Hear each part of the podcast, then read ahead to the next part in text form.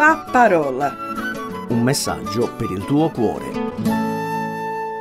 Ciao, sono Elia Perrone, pastore della Chiesa in Cesate. Lo spirito dell'era moderna spinge ogni persona, te e me compresa, ad un certo disagio col materialismo. Vogliamo tutto e subito e quando l'abbiamo ottenuto immediatamente prendiamo o protendiamo verso un nuovo interesse. C'è come un vuoto dentro e intorno a te. Ti senti alcune volte emarginato e quando sei accolto da qualcuno senti una drammatica superficialità con cui condividi il tempo. Nel campo degli affetti e delle relazioni ti senti sempre più isolato e dalla religione e dai religiosi sempre più deluso. Quando si parla di Dio non risponde più a quello che ti è stato inculcato. Dio per te rimane sempre più indifferente dal tuo dramma quotidiano. E poi la sua creazione, il cambiamento climatico, i terremoti, le inondazioni, la siccità, sembrano situazioni che spingono la nostra martoriata terra verso una catastrofe imminente. Leggo un brano che prendo dalla Bibbia e lo scrive l'Apostolo Paolo ad una chiesa del suo tempo e parla di riconciliazione, un argomento che più di ogni altro è attuale. In 2 Corinzi 5:18 dice e tutto questo viene da Dio che ci ha riconciliati con sé per mezzo di Cristo e ci ha affidato il ministero della riconciliazione. Infatti, Dio era in Cristo nel riconciliare con sé il mondo non imputando agli uomini le loro colpe, e ha messo in noi la parola della riconciliazione. Vi supplichiamo, nel nome di Cristo, siate riconciliati con Dio. Colui che non ha conosciuto peccato, egli lo ha fatto diventare peccato per noi, affinché noi diventassimo giustizia di Dio in lui. La riconciliazione, il vocabolo indica ristabilire una relazione rinnovare un'amicizia temporaneamente interrotta nell'ambito affettivo è quello che emerge il coinvolgimento dei protagonisti coinvolti in questo progetto di riconciliazione. Dio è l'autore, Gesù Cristo l'agente, io che ti parlo come ambasciatore.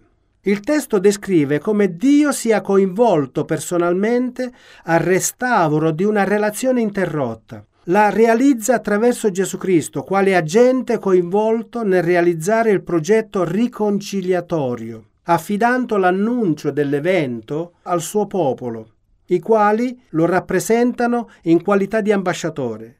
L'obiettivo finale in cui tutti sono coinvolti a riconciliare un rapporto interrotto. Dio è l'autore della riconciliazione. Il testo dichiara che tutto questo viene da Dio e si riferisce ad una verità menzionata in precedente. Se, dice Paolo in 2 Corinzi 5:17, se dunque uno è in Cristo, egli è una nuova creatura. Le cose vecchie sono passate, ecco sono diventate nuove.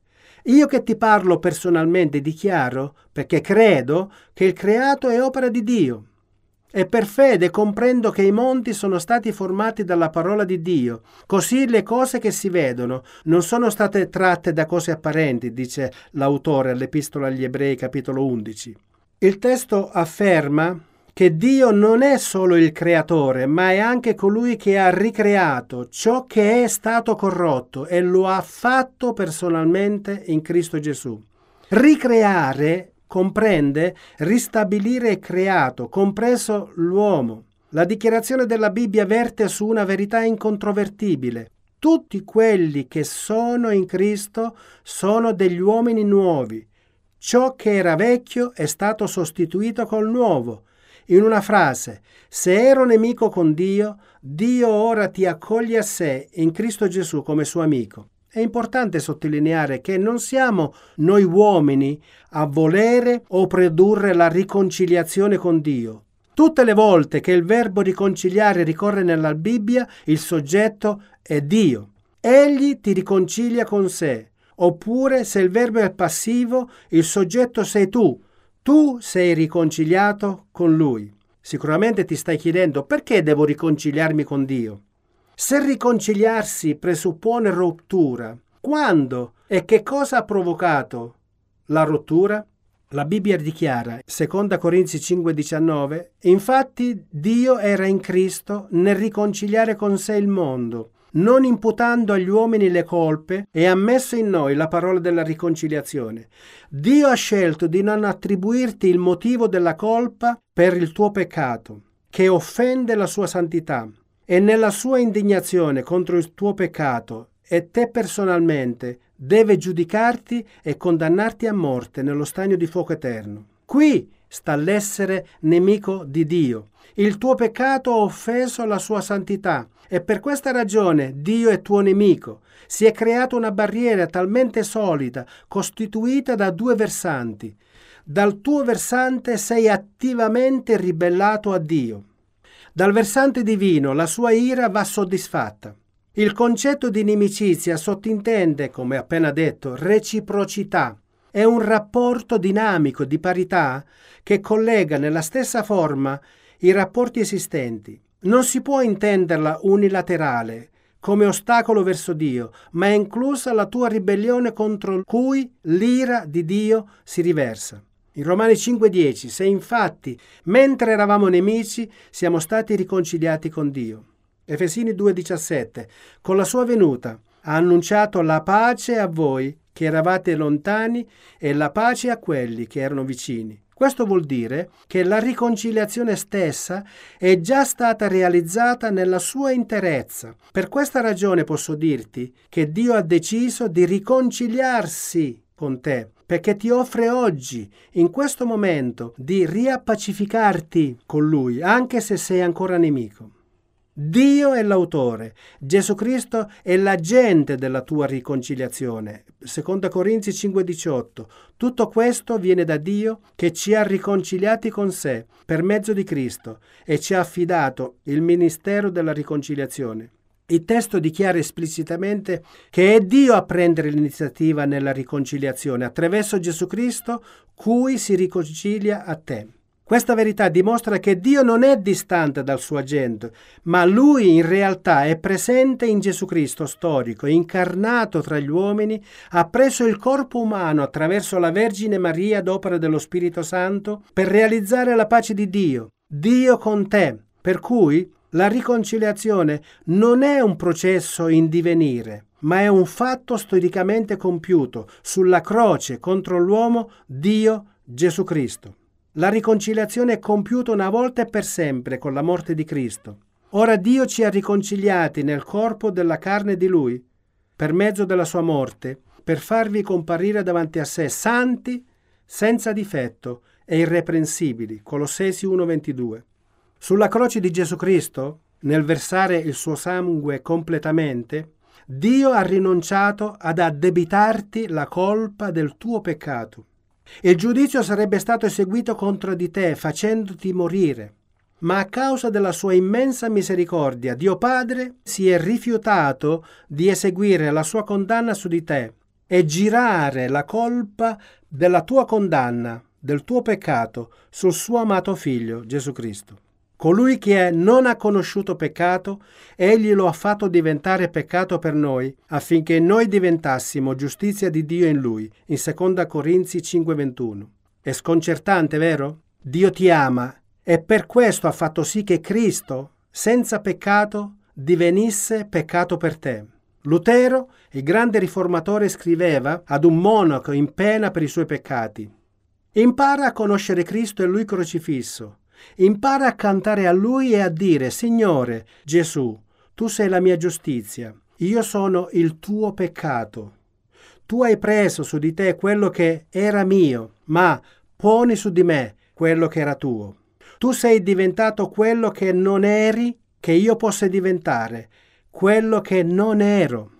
Io come ambasciatore della riconciliazione.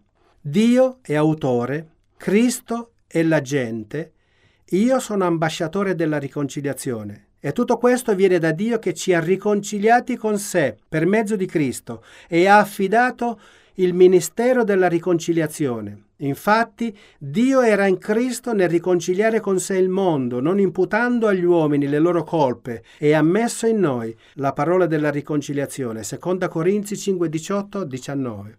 Riflettendo su questi testi, è affermato che l'adempimento della riconciliazione è Dio in Cristo ti riconciliava a sé. Dio ha affidato a me questo messaggio della riconciliazione oggi.